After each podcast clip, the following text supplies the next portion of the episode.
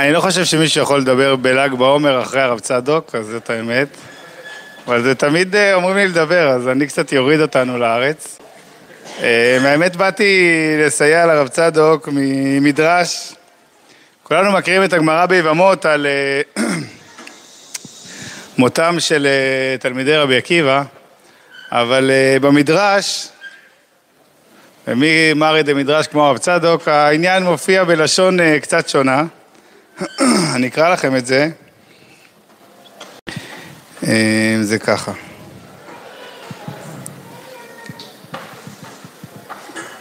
רבי עקיבא אומר, עכשיו במדרש זה מופיע שרבי עקיבא מספר את זה על עצמו, זה לא מסופר כאילו כאיזה שהוא מספר חיצוני, אלא רבי עקיבא ממש מספר על עצמו. רבי עקיבא אומר, 12 אלפים תלמידים היו לי מגבת ועד אנטיפרס, וכולם מתו בחיי בין פסח לעצרת. ואז בסוף העמידו לי שבעה, בגמרא כתוב חמישה, פה במדרש שבעה, אבל בכל אופן, הנקודה היא פה הסוף. אמר להם, רבי עקיבא אחרי שהוא מעמיד את, את התלמידים החדשים, אומר להם ככה. אמר להם, הראשונים לא מתו אלא מפני שהייתה עיניהם צרה בתורה זה לזה. אתם לא תהיו כן. זה לא, הגמרא מאפשרת לדרוש לכל מיני מקומות, הגמרא שאומרת אה, לא נהגו כבוד זה בזה. אבל אה, המדרש הוא יותר נוקב ונוגע בנקודה הזאתי של הראשונים לא מתו אלא מפני שהייתה עיניהם צרה בתורה זה לזה. עיניהם צרה בתורה, פה הרב צדוק דיבר על המוחין דגדלות, על היכולת אה, לפרגן, על היכולת לבוא ולהגיד יישר כוח, על היכולת אה, לא לפחד שחבר שלך מתרץ תירוץ על הקושייה שלך, ולא לפחד שחבר שלך מקשה עליך. והאמת שאני חושב שבעיקר הרבנים צריכים את זה, כן? מגיע אליך תלמיד, התלמיד חייב לתת לו תירוץ. לא, הרבה פעמים הקושייה היא טובה, ואתה לא תמיד יודע תירוץ, ולא צריך תמיד למצוא את התירוץ. ולבוא ולהגיד בואנה זה קושייה טובה, אין לי מושג, מה, מה זה, זה, זה, זה דבר מאוד מאוד גדול היכולת הזאתי של לא תמיד לנסות אה, לענות, לא תמיד לנסות אבל לפרגן, לפרגן, לא להיות עינינו אה, צרה בתורה של זה, ואם אתה מקשים עליך קושייה והיא טובה אז תגיד אה, קושייה טובה. אה, בגלל שאנחנו לומדים מסכת שבת, והאמת שפעם ראשונה שדיברתי פה בל"ג בעומר היה גם כשלמדו מסכת שבת אני חושב, אולי. והסיפור על בריחת רשב"י למערה מתחיל בדו-שיח בין החכמים על מעשיהם של הרומאים. והרבה דורשים את, אה, את אה, מחלוקת רבי יהודה ורבי שמעון בנושא האם אני מסתכל על אה, כוונתם של הרומאים או מסתכל על המעשה בתכלס, כמו מחלוקת שלהם ידועה בהלכות שבת, האם אנחנו מסתכלים על אה, כוונה או לא. ורבי שמעון שפותר באין מתכוון, אז פה הוא אומר אה, משהו קצת הפוך, הוא אומר המעשה פחות אה, מעניין אותי ואני מתייחס לכוונה. ורבי יהודה שמחייב גם באין מתכוון, אומר אה, מה שמעניין אותי זה המעשה.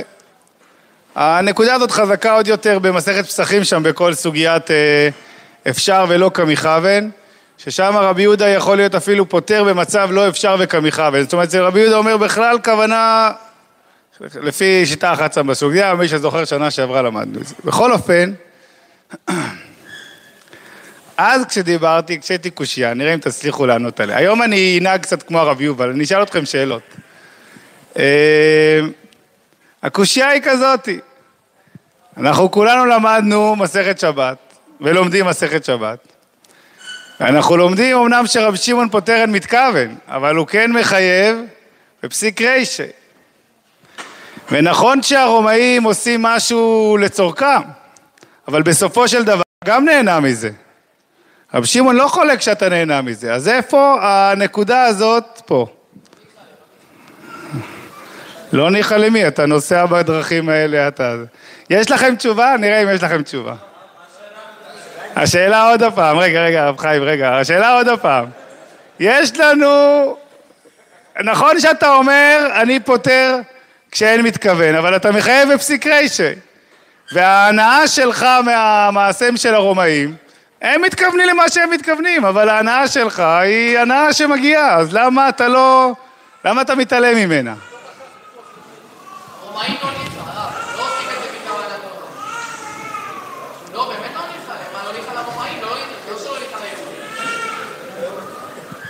אני אגיד לכם את התשובה, האמת היא שזה לא קושייה גדולה.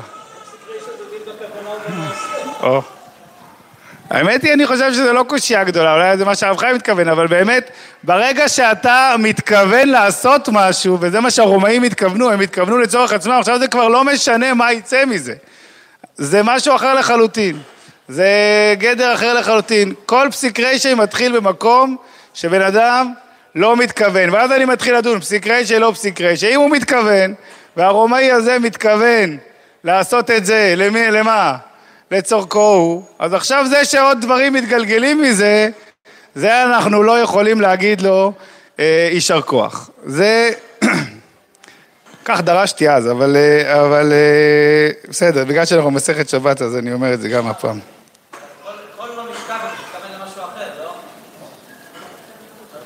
הוא מתכוון למעשה היתר, כן, הוא מתכוון לדבר היתר, אבל פה בדיוק אני אומר, אתה התכוונת לעצמך, אז עכשיו זה ש...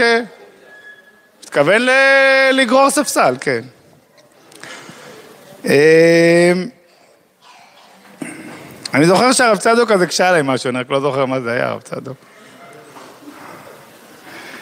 יש, עכשיו אני אשאל אתכם עוד שאלה, והיא באמת אבל שאלה קשה. שאלה שקשה לי, אני מסתובב איתה כבר כמה ימים. אמ,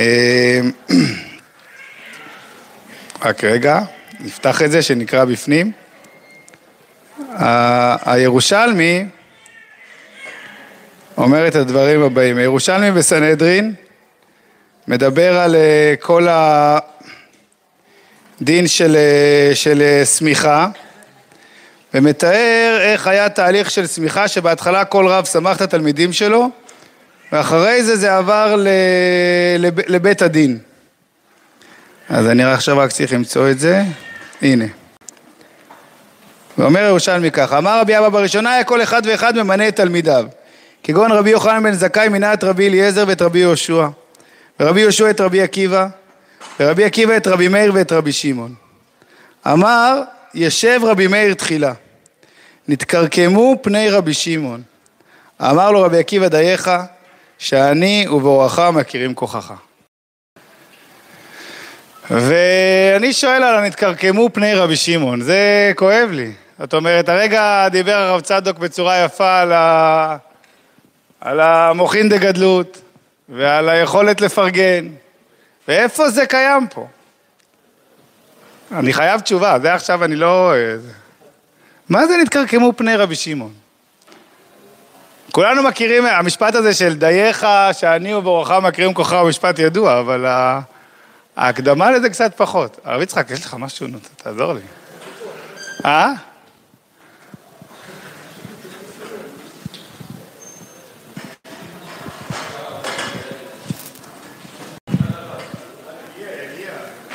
בוא נלך אנחנו מה. אני אספר סיפור. יש סיפור על, אה, על בעל שם טוב, שפעם אחת הסתלקו לו המוחין.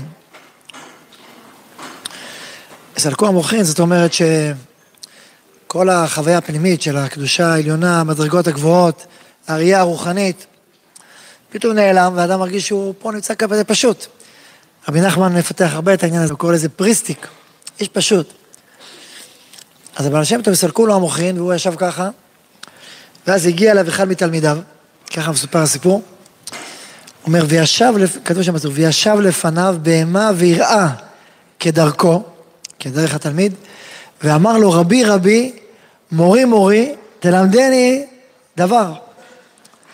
ואז אומר בסיפור, כשמרוב ההכנה של התלמיד ויראת הרוממות שלו מרבו, השם מלכי חתירה לרבות תלמידי חכמים, חזרו לו המוחין ונפתחו, אנחנו שפע מעין חדש והתחיל לתת תורות ותורות. הוא אמר, תדע לך שזה בזכותך. אז מבחינה הזאת, זה לא בחינה של כבוד במובן הפשוט, אלא במובן הזה שאם רבי עקיבא לא מכיר, מכיר את ההתעוררות, השפע, שפע חמנה של רבי שמעון, אז אולי, אולי זה הוא, כאילו סוגר אותו, כאילו אולי אין לזה, אין לזה מקום, הוא לא מעריך את זה, הוא לא מעריך את זה, אולי, אולי זה לא זה, אולי זה לא מספיק, אולי זה לא מחובר מספיק. אז כאילו השפע הזה פתאום נעצר. לכן התקרקמו פניו, זה, כי הערכה היא לא דבר חיצוני, פשטני, אלא היא מעוררת את, ה, את, ה, את הכלי לשפע הזה לחו"ל. אז אם רבי עקיבא, שהוא גדול החכמים, רוח הקודש, הוא מלמד ששמש עקיבא ברוח הקודש, רבי עקיבא ברוח הקודש, אומרת הגמרא על רבי עקיבא, אם הוא לא, אם הוא לא נותן לזה מקום, אז אולי זה, אז זה נסגר, וזה מתכווץ, ואולי זה לא זה. ואז עוד התקרקמו פניו, הוא אומר לא, לא, לא, נתתי לו מקום בחשבון אחר, אבל אני או בורחה וכמוך, זה לא ראוי שכולם יכירו בזה, זה, זה צריך להיות בדרגה מאוד יותר עליונה בשביל להכיר את זה, אז התיישבה דעתו. אולי, אולי אפשר להגיד.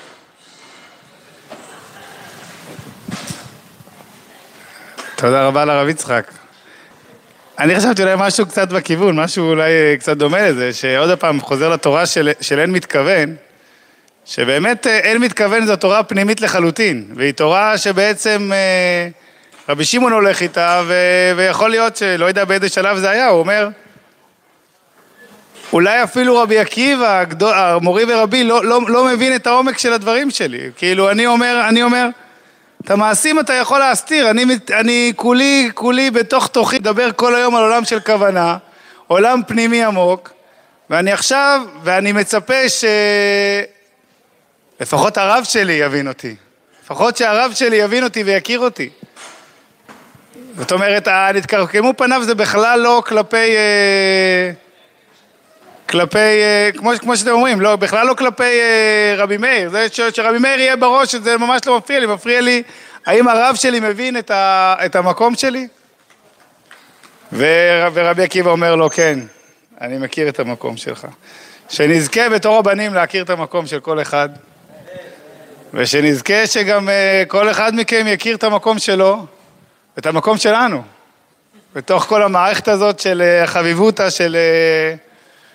ל"ג בעומר, הצלחה.